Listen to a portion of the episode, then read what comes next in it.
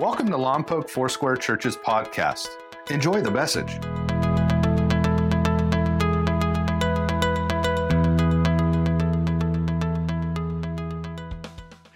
When Pastor Bernie pronounces the book Nehemiah, I feel a lot of pressure to deliver. I'm a preacher and a teacher.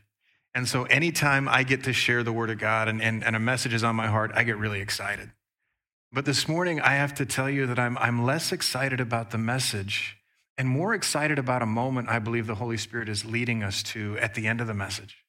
So with your permission, I'm going to share some of the things that the Lord has highlighted out of Nehemiah 8 to me with you. And then we're going to spend some time responding to what the Holy Spirit is saying. And as I read through the book of Nehemiah, and in particular this chapter, there were a couple of moments where the Holy Spirit just, you ever feel the Holy Spirit just kind of go, that's for you? Never. Okay, well, I'm interceding for you this morning. Because I had about three of those moments where the Holy Spirit just went, that's for you.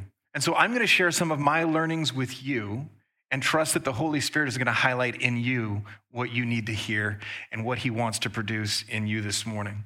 Fair? Can we do that? Great.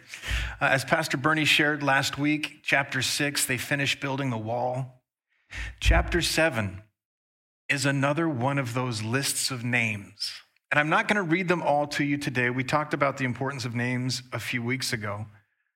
But as I was reading chapter 7 to get to chapter 8 and just saw this long list of exiles who've come out of captivity and into the city, and I see how Nehemiah names each and every one of them, it just strikes me that every single one of these people have a place in the story. Each one of these people have a role to play, and each one of these people are known. They're called by name. And God didn't just know them when the job was done. God knew them in exile. God knew them when he called them. He knew them on the journey. He knew them during the building, and he knew them when it was time to celebrate. And as I read that story this morning, again, I felt so clearly the Lord simply wanted me to say to you, God knows your name. You are known to the King of Kings, to the Lord of Lords. You're not a body in a seat. You're not a mark on the census. God, whether you feel like you are one in exile, whether you feel like you're one on a journey, whether you're about the current work of rebuilding something, or you are in a season and a posture of celebration, you are known by name. And God loves you. And God longs to be with you. And as you listen, you will hear that name called out from heaven. John, I see you. I know you. I love you. And someone this morning probably needs to hear me say this. As God looks out, he calls your name and he says, I see you, and I know you, and I love you. Wherever you are, wherever you've been, wherever you think you're going, in your hopes, your dreams, even in your struggles, in your wanderings and in your buildings, God sees you. You are not alone. He is not far from you. He is close to you. We'll come back to that in a minute. We need to talk about Nehemiah chapter 8. There's the list of names, Nehemiah 7, God knows your name. Then you get to the book of Nehemiah, and the people of Judah are finally living with a measure of safety. The walls have been built, the enemy can't come in, and now we see a pivot where they have been focused on a physical rebuilding. God begins to shift the hearts of the people to a spiritual rebuilding. You know, it's really hard to be concerned for your soul when your safety is at risk. I think it's so beautiful of the Lord that he begins by making sure his people are cared for physically, and then he begins the work of revival or an internal building. And when we love on people in our community here at LFC, we are following the same model that we see in Scripture. God built a city, and then he's building a people. We are about the work of building a city because we know that God wants to rebuild and restore people, whether it's a block party, you're feeding people on Monday night, or guys regathering. We're dealing with felt need as a doorway to deal with spiritual need. Once people feel they are safe, we can minister to their souls. And what we're about to see is when that happens, the Spirit of God begins to move. So if you've been a part of any of the work of LFC through the last decades beyond our walls, can I say thank you? Because you have provided a platform now for us to reach people not only with the love of Jesus, but with the message of the cross.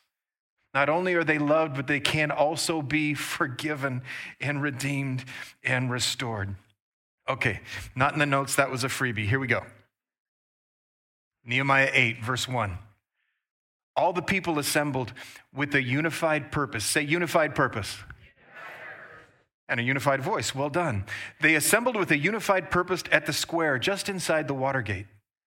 They asked Ezra the scribe to bring out the book of the law of Moses, which the Lord had given for Israel to obey. Do you know why God gave Israel the law to obey? He was providing for them a roadmap of what it meant to live as the people of God. The law of God was never meant to be a burden, but an invitation to liberation. And when we live according to the laws of God, the instruction of the word, you and I enter into a season of liberty as we live in alignment with God that we can't experience any other way. That's what it means when it says God gave them the book of the law to obey. Verse 2, so on October 8th, Ezra the priest brought the book of the law before the assembly, which included the men and women and all the children old enough to understand. He faced the square just inside of the water gate from early morning until noon. Say 5 hours. 5 hours he's at this. And he read aloud to everyone who could understand. Somebody say, thank you, Jesus, for 30-minute messages. There was a little too much emphasis on that. All the people listened closely to the book of the law. And then they are the Levites, they read from the book of the law of God and clearly explained the meaning of what was being read, helping the people understand each passage. Ezra, you may remember, is a scribe, a teacher of the law who showed up 13 years before Nehemiah did. Because before the city was rebuilt, the temple was rebuilt. And when the temple was rebuilt, somebody had to come and teach the people about temple worship. That's what he did. And so now, once again, the physical needs are being met. A spiritual hunger begins to rise up. The people actually ask him to come and teach them, which he does for about 5 or 6 straight hours. Now, when it says Ezra was reading from the book of the law, scholars say they're talking about the Pentateuch, which is the Torah, the first 5 books of the Bible. And you have to remember that this is the story. This is what he's reading to them, the story of the creation. The story of the call of Abraham, the birth of the nation of Israel, their enslavement in Egypt and their deliverance, and then Exodus, which ends after the wilderness wanderings with God bringing them into the promised land, which is where they are presently standing as they're hearing the story read to them. Ezra is tying this moment into the overarching story of God and showing them their place in it. Telling them God is about a great and a glorious work, and God knows your name. I want to point out just a couple of things from this passage. October 8th, in the civil calendar, this is the beginning of the new year. It's New Year's Day. Our God, don't you know, is a God of new beginnings. He says throughout Scripture that he's even now in the process of making all things new. There's a beautiful plaque up in our conference room right behind that wall that says this very thing, that our God is a God who makes things new. Now, these guys don't know that they're going to be finishing the work of construction and able to gather right on New Year's Day, but do you know who probably knew that? Not a trick question. God knew that. God knew that. God's timing, church, is always perfect, but it's not always predictable. Can I get an amen on that one? Just because you don't say amen doesn't mean it's not true. God's timing is always perfect. He knows what he's doing, but his timing is not always predictable. You may not know how you even came to be in this room this morning. Maybe somebody dragged you, bribed you with coffee, promised you breakfast. But what I could suggest to you is you are here this morning because God knows your name. His timing is perfect, even if it's not predictable. And it's he who drew you here today. If you're still waiting, you're like, God, not only is your timing not predictable, it's just a tad frustrating. Has anyone ever been there? Can I just remind you not to give up? Because scripture says those of us who wait on the Lord, rather than try and push something through in our own strength, do you know what happens to those who wait on the Lord? It says they renew their own strength. It says they rise and they run. Waiting is posturing yourself before the Lord so when he says go, you're ready to go and you haven't wasted your energy doing something else. As the people stand and listen to scripture, it seems to be that they have a sense that there's an opportunity for a fresh start. They get this sense of impending newness. If you need a fresh start this morning, our God is a God of new beginnings. And if you would say to me this morning, John, I've started again before, and it didn't work out quite the way I wanted it to, and I feel a bit frustrated with myself, can I remind you again of the scripture that says, his mercies are new every morning. Every time you wake up, God says, I have grace for you. Every time you roll out of bed in the morning, he says, I have mercy. Yesterday was a train wreck. We both know that. Maybe not in your life. Maybe I'm the only one who experiences stuff like that. But my mercy is here for you. And he goes on to say, and my faithfulness toward you is great. He's here if you're ready to start fresh. Verse 1 again, all the people assembled with unified purpose. I love that phrase, unified purpose. Here's why I love this phrase. There is something remarkable that happens when the people of God gather together in unity. Let me read to you Psalm 133. How good and pleasant it is. That sounds nice. When God's people live together in unity. But then he explains, he paints a picture of what good and pleasant means. He says, it's like precious oil poured on the head, running down on the beard, running down on Aaron's beard, down on the collar of his robe, as if the dew of Hermon was falling on Mount Zion, for there the Lord bestows his blessing, even life forevermore.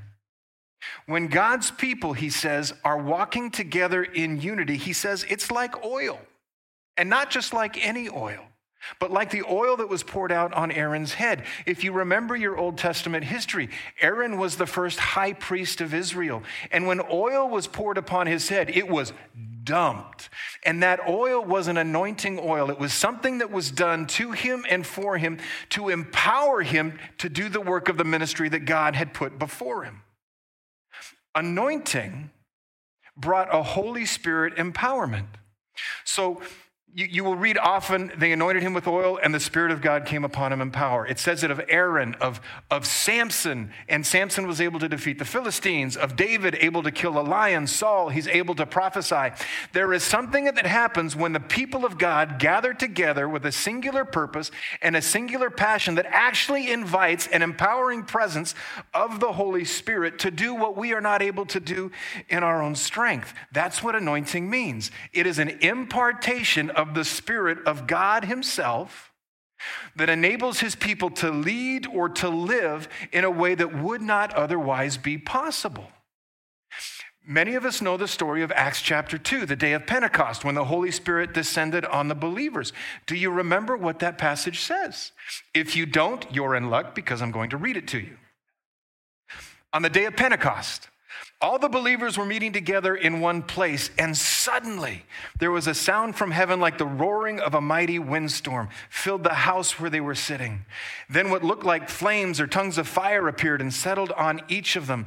Everyone present was filled with the Holy Spirit and began speaking in other languages as the Holy Spirit gave them this ability. An empowering presence of the Holy Spirit to do something that they could not otherwise do gave them this ability. And it begins with the phrase, all the believers were meeting together in one place, which could be the most anemic English translation of that Greek phrase possible.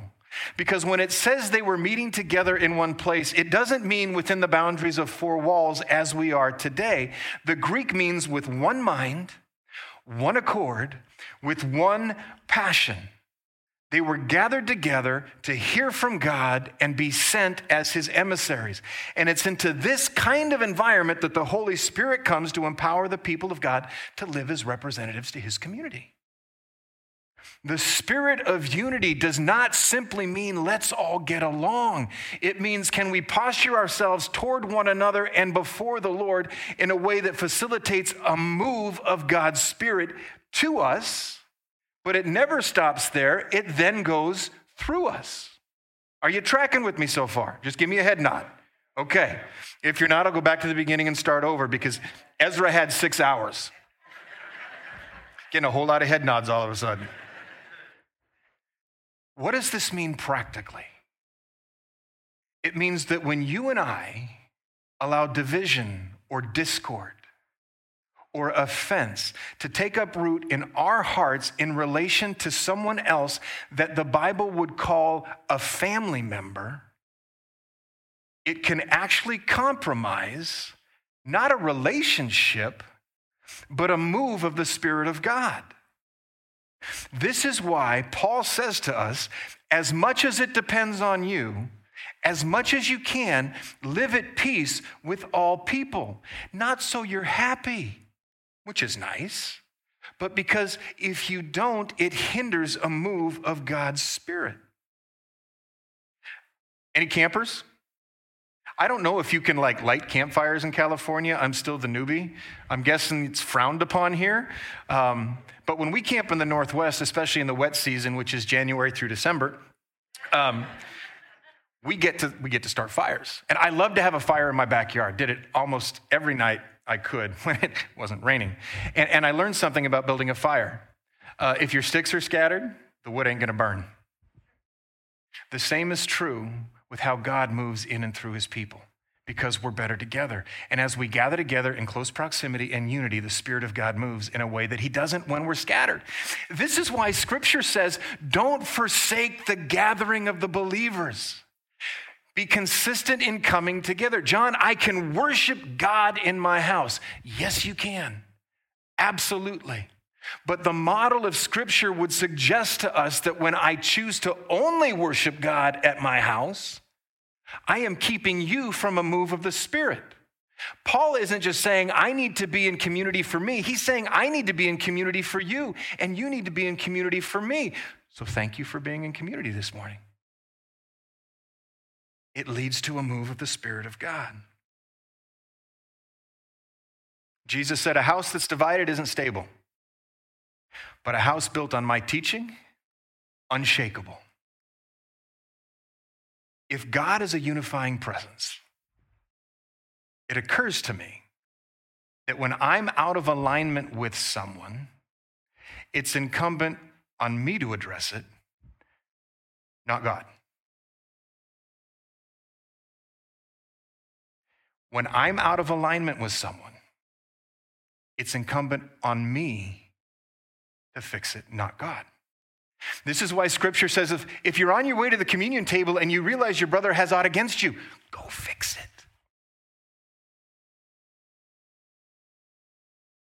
I need to bring it back. I feel the preach coming. I'm not here to preach this morning. Not here to preach this morning. Close your eyes with me for just a second. If you're willing, if that makes you uncomfortable, you don't need to. Is there someone in your life, part of your family, nuclear family, family of God, with whom you are currently out of alignment, divided from? What would it require of you? What would the Holy Spirit might want to empower you to do to bring restoration to that relationship? Offering forgiveness? Acceptance? Repentance? And usually when someone starts asking us these questions, it's just a reflex. We push back. Don't take me there. Don't make me do it. It's their fault. But would you feel different about whatever conflict you're facing or hurt feelings you're carrying if you realize that it was keeping you from an anointing of the Holy Spirit that was meant to empower you? I'm not asking you to place yourself in a position with someone who is unsafe. I'm not asking you to be unwise. But I'm asking you to consider how you feel about the fact that the enemy of your soul might be trying to steal your birthright and compromise the work of God in you and the work of God through you. You can look at me again. If the Lord brought a name to mind, we're going to deal with that in a few minutes. In a spirit of grace and of love and of safety. Love covers a multitude of sins. Thank you, Jesus, because I've committed them, and I need that love to cover mine. And God looks at me and says, John, I've covered those. Now I need you to cover those. Look back at verse 8. They read from the book of the law of God and clearly explained the meaning of what was being read, helping the people understand each passage. That's so kind. Have you ever read the Bible and just went, what? If you haven't, you probably haven't read the Bible. I've been reading the Bible professionally for decades, and I read it and go, what? There was a grace upon upon Ezra, to say to people, this is what the Bible says. And come alongside and go, now this is what it means. This is a beautiful posture for us as believers to take toward an unbelieving community. The people who get a lot of press are the guys that stand up on a pedestal, get angry faces, point their fingers and says, the Bible says, the Bible says, the Bible says, which is true, it does. But the world is usually going, yeah, got it, but what does that mean? You and I have the privilege of helping people understand their place in the most beautiful story ever written. And this is what Ezra does, and this is what we get to do. He reads it. This is what it says. This is what it means. And this is what we should do. Yeah, this is what God's word says. They hadn't heard the word of the Lord for decades. This is what it says. This is what it means. This is what we should probably do about it. The people were not prepared to be able to receive the word of the Lord and apply the word of the Lord. Do you know why? He was reading in Hebrew. Most of the people gathered spoke Aramaic. He was not only explaining, he was interpreting. And you and I need a good interpreter. Have you ever worked with a bad interpreter? It's not fun. I'm in Bulgaria. And I'm speaking in a Bulgarian church. I don't speak Bulgarian. And so Trichel, my translator, is translating for me. And I'm in this beautiful, big stone building and a little bit intimidated. You kind of sit up on this spot and then it echoes and I've got this word I think the Lord gave me. And so I start talking to people about like this, and I get about 10 minutes in, and there's a bunch of babushkas, a bunch of grandmas with their headscarves and their arms crossed, and they start doing this. Not a lot, not a big head shake, but enough for me to. I'm like, all right, ladies, if that's how we're going to play, I'm going to turn it up a notch. And so I start moving from teaching to maybe preaching a little bit, because thus saith the Lord, and you're going to hear it. And so now I'm starting to bring it, and they're still arms crossed, and they go from like 10 and 2 to maybe 9 and 3. No other move. And now I'm looking at Trichel like, is he saying what I'm saying? Because I know what I'm saying is true. So I'm like, we're taking this home. And I went full Southern on him, poor guy. I mean, he probably didn't know half the stuff. And my veins are popping out, and I'm sweating, and I'm Jesus this and Jesus that and Holy Ghost.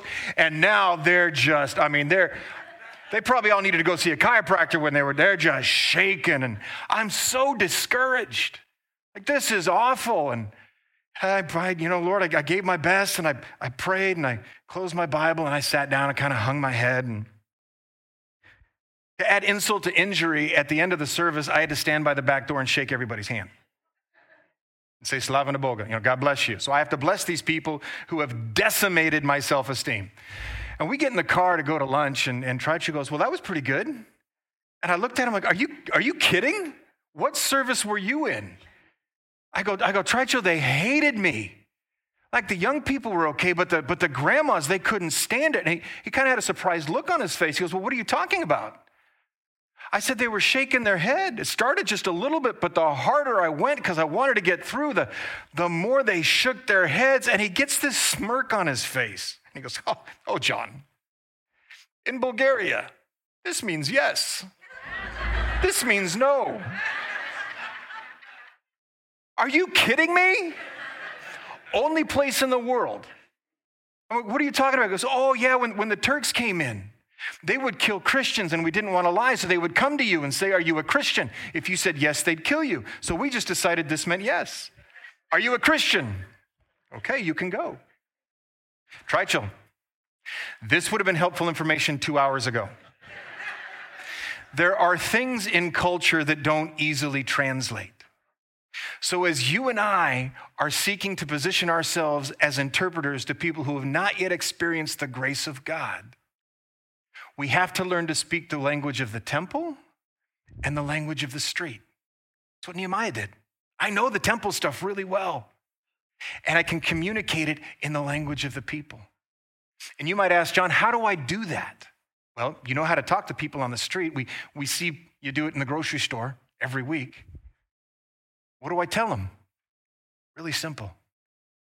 Talk about Jesus and tell your story. These are the two things that you're experts in. Nobody knows your story like you know your story. Well, how do I talk about Jesus and tell my story? This is what I was like before I met Jesus. This is how I met Jesus.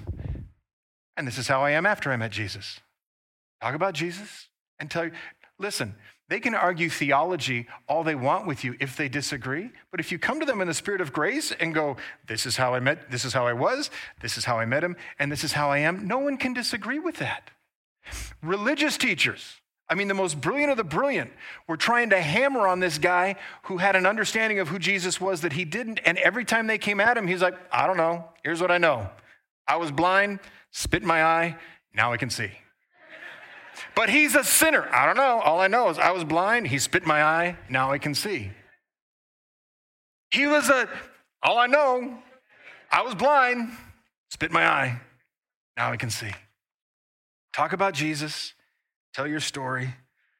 And don't spit in anybody's eye. Here's the last thing I want to tell you this morning before we pray. 8:10. Nehemiah continued, go and celebrate with a feast of rich foods, sweet drinks, share gifts of food with people who have nothing prepared. This is a sacred day before our Lord. Don't be dejected and sad, for the joy of the Lord is our strength. Why would he need to say that? Why would he need to tell people to be happy? Because as they read the word of the Lord, or it was read to them, they began to weep. Weeping and wailing as they heard what God's people were meant to be, and they looked inward and saw, I have fallen far from that mark. And they begin to focus on their failure and grieve for it. But as Nehemiah is watching the people respond to Ezra's teaching, Nehemiah's focus is not on the people's failure. Hear this. His focus is not on the people's failure, but on God's provision. And so he says to them, you need to change your perspective. You're so focused on your failure that you've lost sight of the very fact that God is present to lead you somewhere else. This is a cause, he would say, for celebration. God is here. Yes, you are convicted. That's the Bible word. And by the way, conviction is the role of the Holy Spirit, not a person. That's a freebie. We simply share the love of God and let the Holy Spirit do the rest. But he tells people who are deeply sorrowful, throw a party because God has come near, and you don't have to stay in that position, in that failure, in that brokenness any longer. There is a difference, Scripture teaches us, between godly sorrow and shame. And this is the last thing the Lord brought to my attention that somebody needs to hear. 2 Corinthians 7:10 says, godly sorrow brings repentance that leads to salvation, and it leaves no regret. Hear that? Leaves no regret. But worldly sorrow brings death. Godly sorrow recognizes failure, looks forward in anticipation of restoration and forgiveness. It leads us to repentance, which simply means to turn and go the other way. To turn away from whatever sin has been highlighted and align ourselves with the will of God again. Shame is very different. Godly sorrow recognizes the presence of grace and it brings hope. Shame condemns. Shame says you failed because you're a failure. Grace says, let me show you a better way, and then let me help you get there. Grace is God working in us to do what we can't do in our own strength. There is a big difference between shame and sorrow. Grace recognizes that you can't get there on your own, and rather than condemn you for it, it leads you to where you need to be. Some of us have been so focused on our shortcomings that we failed to see the greatness of our God. Some of us have been so focused on our own shame that we've forgotten Scripture says all have sinned and fallen short of God's glorious standard. Some of us have forgotten that Jesus said, I didn't come to condemn the world. I came to save it. And when Jesus says, I didn't come to condemn the world, insert your name there.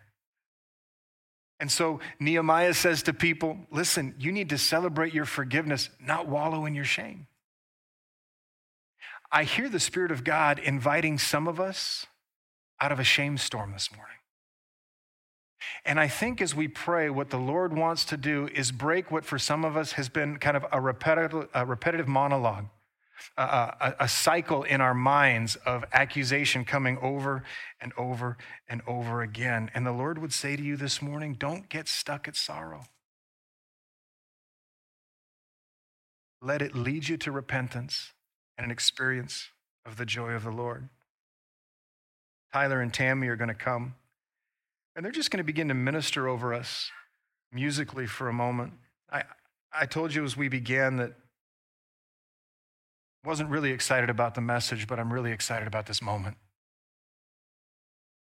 Because as we are gathered together in a spirit of unity, there is an anointing from God that is prepared to fall in this room, rest on every heart, heal every mind, strengthen every soul.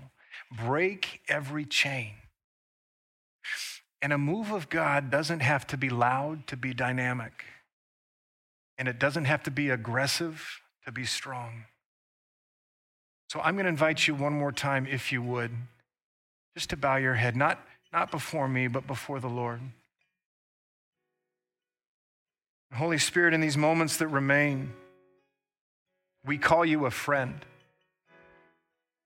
We call you a comforter. We call you a coach, our champion. Lord, Scripture says you come to lift our heads. And if there are any this morning, whether here or online, within the sound of my voice, who feel alone, who feel unseen, would you just whisper in their heart of hearts, I know your name.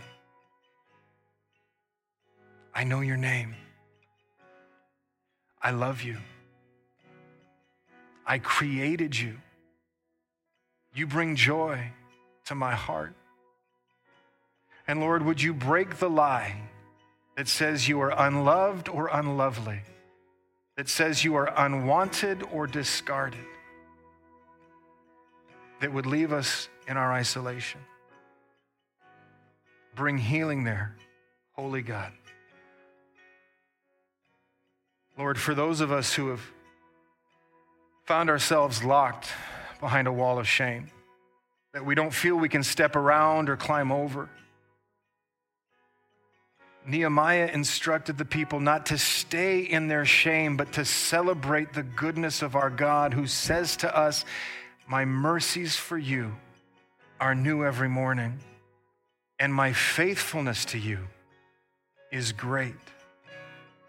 Lord, would you help us assume a posture that celebrates your nearness, that celebrates not our record of failure, but the forgiveness that we have received. You say of our sins that you drop them in the sea of forgetfulness, never to remember them again. Bring healing, Lord, in this area. And finally, Jesus, you've commissioned us in your word, you say, with the ministry of reconciliation.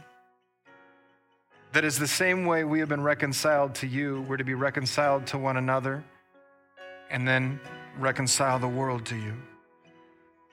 You teach that you bring that in unity, you bring an anointing of your Holy Spirit. So Lord, I invite you to search my heart. Show me where I am out of alignment with other people. And I hear you say, John, as far as it depends on you, live at peace with everyone. So Lord, I offer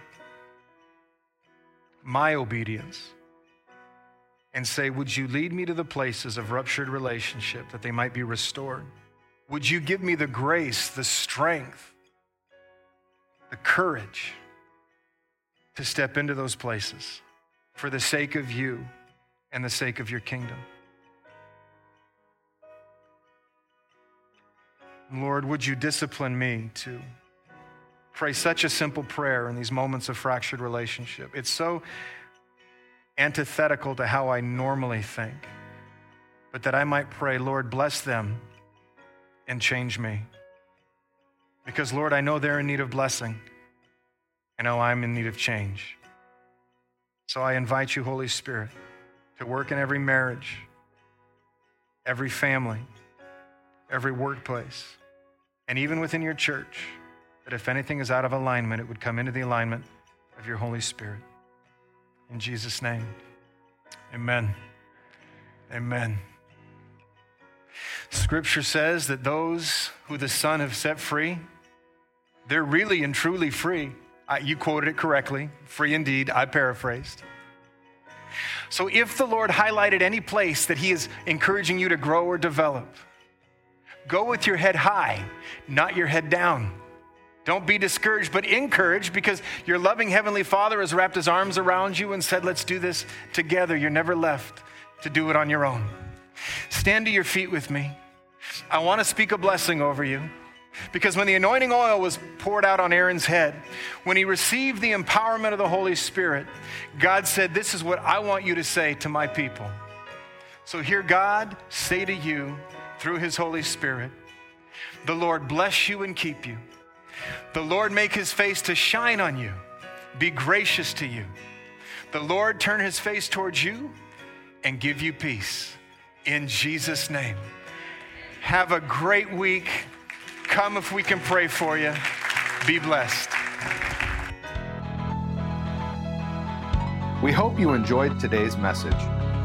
Please visit us at mylfc.com for more information about our church. Thank you so much for listening.